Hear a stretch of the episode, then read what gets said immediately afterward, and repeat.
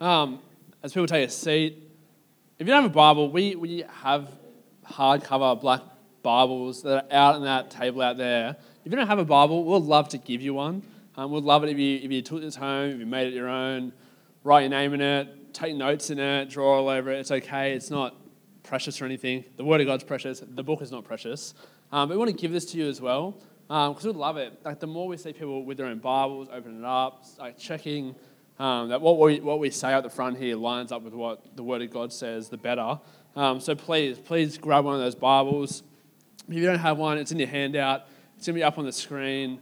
Um, you can get it on your phone, go to Bible Gateway, um, or just listen to the three verses I'm going to read out.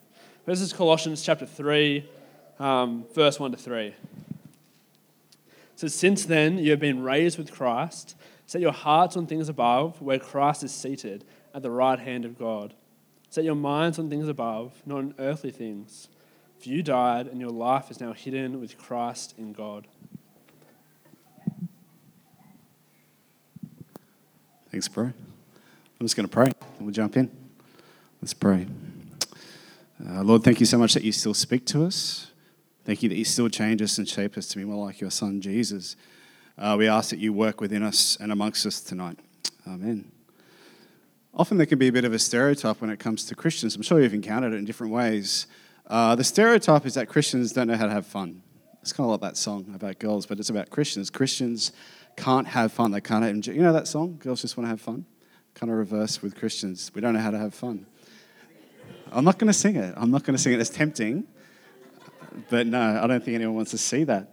Um, there's a bunch of places I could go to. I've already used an example on the fly. Don't do that if you're ever preaching. You know, just stick to your notes. Stick to your notes. Um, a few places I could go to. There's like examples of this. Um, I remember when I was an English teacher, I used to have to teach a play called The Crucible.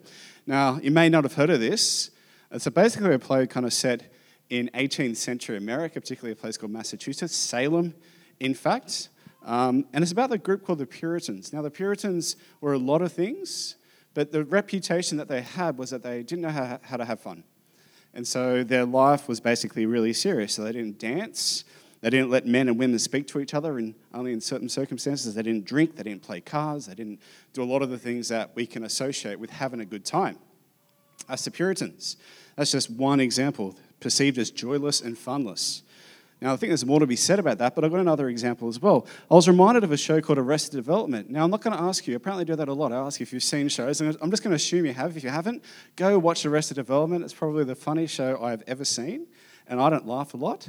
So go watch Arrested Development. But there's this character called George Michael. He's a kid. And there's one sort of story arc where he dates a girl, and she's a Christian girl. And they characterize her as being dull and boring and lifeless and uninteresting. Anyway, there's this dialogue that goes on where George Michael is caught having, he's at a cafe or a restaurant or something when he's supposed to be at church with her. And he says this, he says, when he gets caught, he says, Oh, we're just having a little fun. He's with his cousin. We're just having a little fun, you know. And Ann says this, I think that church is fun. You should be there. I thought you felt the same thing. And he says this, Well, I do. I like not having fun, which is implied that's what church is. I like your idea of fun. I mean, our idea of fun. I mean, not having fun. I like having that. And he gets really confused. If you ever see the show, you can see him saying that. But it begs the question we get that picture off, that'd be great. It begs the question is it actually true? How do Christians, how are we supposed to, uh, like, sort of approach enjoyment or fun, celebrations, play? If you've been here at all over the past kind of couple of months, you'll know that we're working through our We Are series. I was given this title, We Are Rejoicers. And it's like, well, what does that even mean? We actually struggled. I remember having a conversation within the staff team talking about what does that actually mean? Okay, so we are rejoicers. Does that mean that we're worshippers? Well, it probably does. But it also means that we are celebratory. Now, we didn't choose that because it's really hard to say from the front. You don't want to say it again and again and again. But we are celebrators. I don't know if that's grammatically right. Um, we are joyful. A word I'm actually going to focus in on is we are playful. We play. We enjoy life. And so we are rejoicers, sort of encapsulates all those ideas that I've just spoken about. We are celebratory, we are fun filled, we are playful, we are joyful. We are generally speaking happy. Generally speaking. Now, you may be thinking, what does this have to do with Christian faith? Hopefully, I can explain that. I've got a few caveats, though. Okay, I've got a few caveats before I jump in. I'm not saying that Christians don't suffer or have difficult times. So I'm not saying that. I'm not saying if you are going through a hard time that there's something wrong with you or your faith. I'm not saying that. I'm not saying that Christians never have times of lament or grief or sadness or hardship. I'm not even saying that Christians should never struggle with things like anxiety or depression. Okay, I'm not saying that. But I do think over the course of, say, a whole Christian life, 10, 20, 30, 40 years following Jesus, 60, 100 years, whatever it is, that your life, generally speaking, generally speaking, should be marked by hope and joy and celebration. Now, there's going to be times where you feel hopeless, but I still think there should be a pattern of hope in your situation. And this actually touches all of our life, right? So it touches our relationships, but it also touches, I think, our, our leisure, what we do with our time, our creativity, our hobbies, our passions, the things that we enjoy doing, our interests. All of that stuff is kind of things that I'm going to be covering tonight. As a point of reference, I'm going to be working my way through a part of um, Colossians, which is a letter that Paul wrote to a church in Colossae many, many years ago. That's going to be our kind of ground base here. So, the first thing I really want to emphasize is that we are rejoicers, so Christ actually frees us to play. Christ frees our play. So Christ frees our play. Verse 17 of chapter 3. This actually isn't on the reading, so it'd be great if you had your Bibles. It should be on the screen behind me as well. Christ frees us to play. These are the words of Paul. Excuse me. and whatever you do, whether in word or deed, do it all in the name of the Lord Jesus, giving thanks to God the Father through him.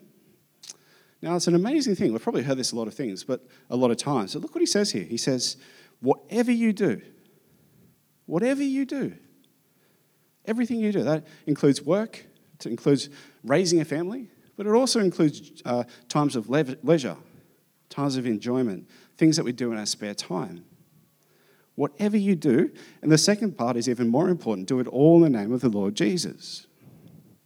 Do it all in the name of the Lord Jesus. It's amazing as I think of my life, as I think of the different things going on, and even the things I do for fun and leisure and play and to rejoice and have a happy life, I actually think I do a lot of these things in my own name. Maybe you can relate. So I was never an amazing athlete, but I played sport, soccer, mainly for a whole bunch of years. But I did that for my own kind of glory, I think. Music. It's a leisure thing, but I do that for my own name in many ways. Even something like reading can be in our own name, can't it? Notice that people can subtly, subtly brag about what we read, you know, like, oh, you're reading Harry Potter. That, that's good. I'm actually over here reading War and Peace. You know, look how good I am. Or you're reading the novelization of Sharknado. That's interesting. I'm actually just busy reading Dostoevsky, you know, you just sort of slip that in there. So reading can be something that we brag and find identity in, can't it? We build up our own glories. Everything's supposed to be in the name of Jesus, and yet we do it for ourselves. We do it for Tim or for Rebecca or Sam or Catherine. I'm just choosing names of people hopefully not in the room right now. Um, we do it in our own names, don't we? We build up our own name. And the thing is, we think it's going to give us purpose and identity and meaning, but it actually does the exact opposite. Because these things that we think will make us feel whole and complete actually leave this ache. I actually think they expose the meaningless of our life. If our lives all about us, well, then it ends with us as well, doesn't it? And this is where our culture's at. I was reminded of this when I watched a film called Napoleon Dynamite. If you ever have an opportunity, watch this with your parents. They're going to look at it and think this is gibberish, right? Napoleon Dynamite. And the thing is, it kind of is gibberish. It's absolutely kind of about nothing. It's about this weird, awkward guy who says some crazy crap and does some silly, silly things, and then he dances, and that's the end.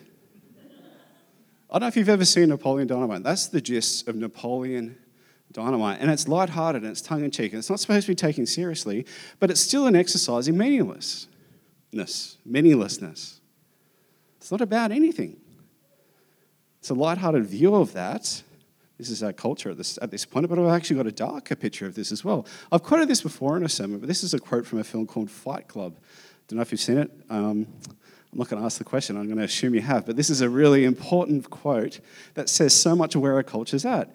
An entire generation pumping gas, waiting tables, slaves with white collars, advertising has us chasing cars and clothes, working jobs we hate, so we can buy stuff we don't need. We're the middle children of history. We have no purpose, no place. We have no great war, no great depression. Our great war is a spiritual war. Our great depression is our lives. We've all been raised on television to believe that one day we'll all be millionaires and movie gods and rock stars, but we won't. We're slowly learning that fact and we're getting very, very angry. A bit of a paraphrase there. This is the way our culture operates, right? There's a meaninglessness there. And yet in Christ, we're freed from the meaninglessness. It sounds paradoxically the fact that when we live for someone else, in that we get meaning, but that's the heart of the gospel. In Christ, our whole lives, our play, our rejoicing, our celebration is redeemed and saved from meaninglessness. So important for us to remember here. That's why we're free to rejoice. That's why play, I think, is so important for the Christian. And this phrase, in the name of the Lord Jesus, is all through the Bible. I could give you all the examples here, it's going to take too long. But in the name of the Lord Jesus, actually, is kind of shorthand for a whole bunch of things. We could say, in the name of the Lord Jesus means for the sake of his name. In the name of the Lord Jesus means in open and explicit acknowledgement that he alone is God and sovereign over everything. It means to the glory of Him alone, in humble admission that He is the source of all good things. I'm not, He is. Because in the name of Jesus also means because of who He is and all that He has accomplished for us in His life and death and resurrection. And we think that's going to be a prison. But the truth is, it's so liberating. We don't need to use our skills and our gifts to impress others, to big note ourselves. I don't have to subtly name drop the books that I'm reading so that people think I'm really, really smart, even though I do that all the time. Because it's in His name, it's not in Tim's name. It's in His name. It frees us to play. In Christ, we're free to play. Secondly, Christ shapes our play. Christ shapes our play. So, this teaching or explanation or exposition, whatever you want to call it, in Colossians is actually placed at the beginning of a chapter where Paul is basically teaching the people who would call themselves Christians and followers of Jesus how to live a holy life. Okay, he's teaching them how to live a holy life, that it be a holy people, separate, separated by God, and to be shaped by God's character. Now we need to know this is a moral distinction, right? It's a moral distinction. They're supposed to live lives that are morally different from those in their context. And this is what he's talking about in verse 1. Look what he says here. Since then, you have been raised with Christ. Set your hearts on things above, where Christ is seated at the right hand of God. Look what he says here. Set your hearts on things above. And so, play, enjoyment, rejoicing needs to be understood in these terms, doesn't it? Paul is not saying that we need to go and sit in a monastery and pray all day and read the Bible all day, that that may be helpful for some of us. But I think he is acknowledging that there are things that are helpful for our growth and maturing and growing in Christ and things that are unhelpful. I'll give you an example. I used to listen to a band called Radiohead, okay? Um, it's an old band. Hey, they're in the 90s. Um, I used to like Radiohead. It got to a point, though, where I found the assumptions and the, the sort of basis for which Radiohead sort of sing their songs. It's basically meaningless, okay? The guy is a known atheist, a guy who writes their music. And he basically has this sort of point of despair. And I remember listening to Radiohead and going down into this pit. And kind of from a Christian slash spiritual point of view, I thought to myself, I came to the conclusion that this actually isn't really helpful. And so I very rarely listen to one of my favorite bands. I used to love them when I was an angsty kind of kid, but not so much anymore. It's just not really helpful. I must say, there's been things in my life where I've had to simply think deeply about and say, this isn't helpful. It's not actually focusing in on what Paul says here. Focus on your things above. Are there things in your life where you need to take seriously what Paul's saying here? All things are permissible, permissible, he says in 1 Corinthians 6, but not everything's beneficial. Other things that are hurting you in ways that you don't know, don't understand. Another example I found um, I often work, particularly with things like sermons. I, I, go and lock myself away. Established is not good at this. They talk too much when you're trying to work. If you ever go up to the office, there's people chattering, and it's just full on. I can't deal with it. I can't deal.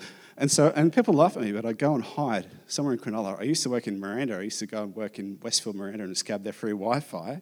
Now I go and find a, a coffee shop here where I can work quietly. And a funny thing, I'm so much more productive when I listen to Christian music when I work as against secular music. I don't know why that is. It's not because the Christian music's better. Most Christian music is kind of like three chords, you know, it's boring and They've run out of words, so they repeat a lot. At least that's the only reason I can think they do it. There seems to be something else going on there, isn't there? Surely. There seems to be some spiritual aspect that I am better spiritually and emotionally and mentally when I focus on the things above. Focus on the things above. There's been studies on this, how fiction and art actually kind of gets under our defenses. We think in cognitive ways, but art has different presumptions and different um, sort of things which undergird it, and those things can subtly change the way we approach life.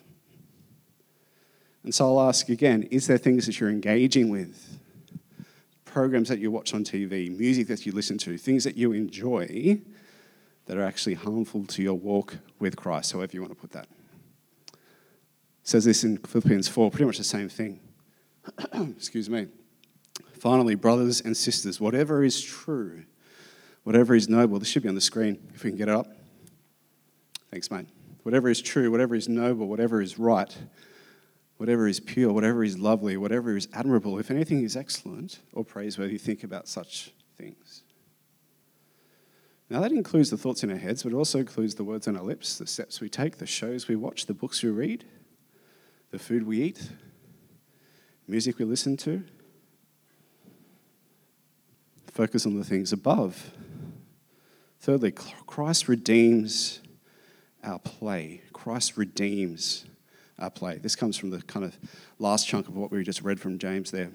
I've read in my notes that play should actually remind us of our first love. That's a different way of kind of emphasizing what I'm saying here. But look what it says in verse 1 here. Since then, verse 1 and 2. Since then, you have been raised with Christ. Set your hearts on things above where Christ is seated at the right hand of God. Set your mind on things above, not on earthly things. And I love how this is put. Look what he says here in verse 3. For you died, and your life is hidden with Christ in God.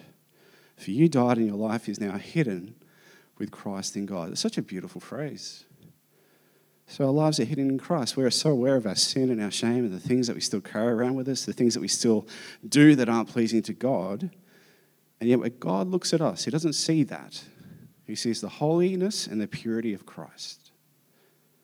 It's almost like the image reminds me of a bird who kind of wraps her young, young ones in the wings to protect them from the rain and the weather. Our lives are hidden in Christ. And Paul is basically saying that this principle should so kind of inflame and inspire and embed your life that it affects every part of your being. That's what Paul is saying here. How else can we say what he says in verse 17? Whatever you do, everything you do, do it in the name of Jesus. It needs to affect your whole life, doesn't it? So let me ask you a question What is the delight of your heart? What is the number one thing to which you strive and seek and devote yourself to? Is it just enjoyment? Is it shallow joy? I think we've seen if we seek play and enjoyment for its own sake, we become frantic and overwhelmed, full of meaninglessness. We find that it doesn't meet our deepest desires. But when we see the pleasures of this life, the joy, the rejoicing, pointing to the greater pleasure of God Himself, then we can enjoy play, I think, in the way that God intended. I'll put this another way, I'll say this twice. Play then is an end, but it's not the end. So play is an end, but it's not the end. The end is Christ Himself. C.S. Lewis, so helpful in so many things, talks about this very thing, and he talks about the pleasures and the joys and the play of this world in this way. He says he, says he sees them as shafts of glory as they strike our sensibilities. Can we get this on the screen? It should be up there.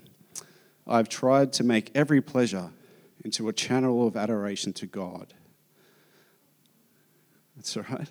So by pleasure, Lewis just means things like you know food and a beautiful sight or a delicious experience or a great book or a piece of music or even a relationship. They make pleasure, they turn them into a channel of adoration. And he points them into two things. Basically, he says it's gratitude and adoration. He says, Gratitude exclaims, How good of God to give me this thing. Adoration says, What must be the quality of this God be to give me this? What must be the quality of that being who's far off this is hard to say, and momentary coruscations, I think it says, are like this. In other words, who is this God who's given me these wonderful things? And he finishes as this. He says, we, mind, we run our mind up the sunbeam to the sun. In other words, we see where this glory actually comes from. It takes us not to the glory itself or the enjoyment itself, but it takes us to Christ. And it takes off the pressure of things as well. We don't frantically try and fill our lives with joy and happiness because these things are ultimately pointing to God. It reminded me of a wedding I went to a couple of years ago up in Wagga Wagga. The place so nice they named it twice. It was funny. I enjoyed that. I don't know if you guys did. I'm sitting here enjoying that joke right now. The best way to describe the wedding was that it was kind of perfectly imperfect, right? So the dressing dresses were really nice, but kind of simple and basic. Makeup was done by a friend, not a professional. The guy who played the music, I don't know where they got him from. They dragged him from a gutter. It was actually me. That was me. That was a joke as well. The reception was literally in like an abandoned cow shed, I'm told. Um, the food was really, really basic. But I must say, it was one of the nicest weddings I've been to. I can't compare to the more recent established church weddings I've been to.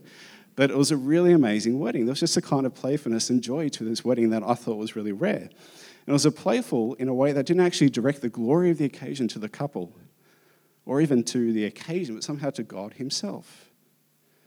It reminded me of my first love, as all good play and rejoicing should. And we can use uh, C.S. Lewis's quote again. Uh, we can follow the, the sunbeam up to the sun, can't we? And see where the glory actually should be directed. And so, being raised with Christ, it frees up our play, doesn't it? It's not about us, it's about Jesus. It shapes our play, the things in your life that you need to change and take away. It also allows us to redeem our play. We follow the sunbeam up to the sun. Um, I was reminded of this just the other week, actually. Actually, just the other month, I was at a birthday party in um, my family. We do have them occasionally. I love watching kids get excited. I have a, I have a little ne- a niece. Her name's Bronwyn. Um, was quite amazing watching her get so excited about a cake. Like she was literally shaking. She's four years old, and there's this cake sitting on the, on the table. And just, and she's, she's frothing over it. And I just watched her, and she's great. We have this funny relationship, me and Bronwyn. She really likes me for some reason. Um, and we just connect. And she was just so excited. And I remember thinking to myself, it's like a mass of sugar and flour and milk. What, what goes into a cake? Just like that sort of stuff. And she was so excited. And I remember thinking, man, when I was a kid, I used to get so excited about simple things like that. And I'm sure there's biological reasons why that's happening, but I, I also think that she is just so secure. She knows she's so loved that everything's going to be provided for her, that all her needs are going to be met. She's so secure that she can just get happy and giddy and joyful about stupid things.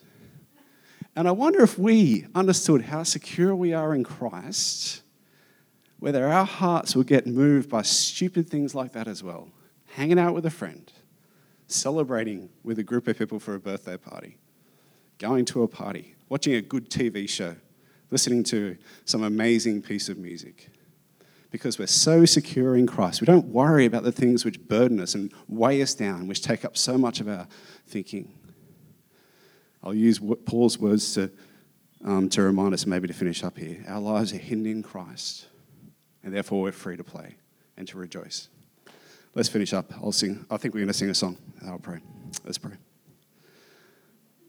Uh, Lord, thank you so much uh, just for this reminder. Thank you that in Christ we can be truly joyous.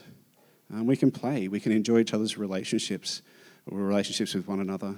Uh, thank you so much uh, that we're redeemed to play in the way that you actually would have us play and enjoy this life. But help us not seek these things as an end in themselves, but help us to see the source of our play and our enjoyment. Help us to really worship you through these things. And we ask this in Jesus' name. Amen.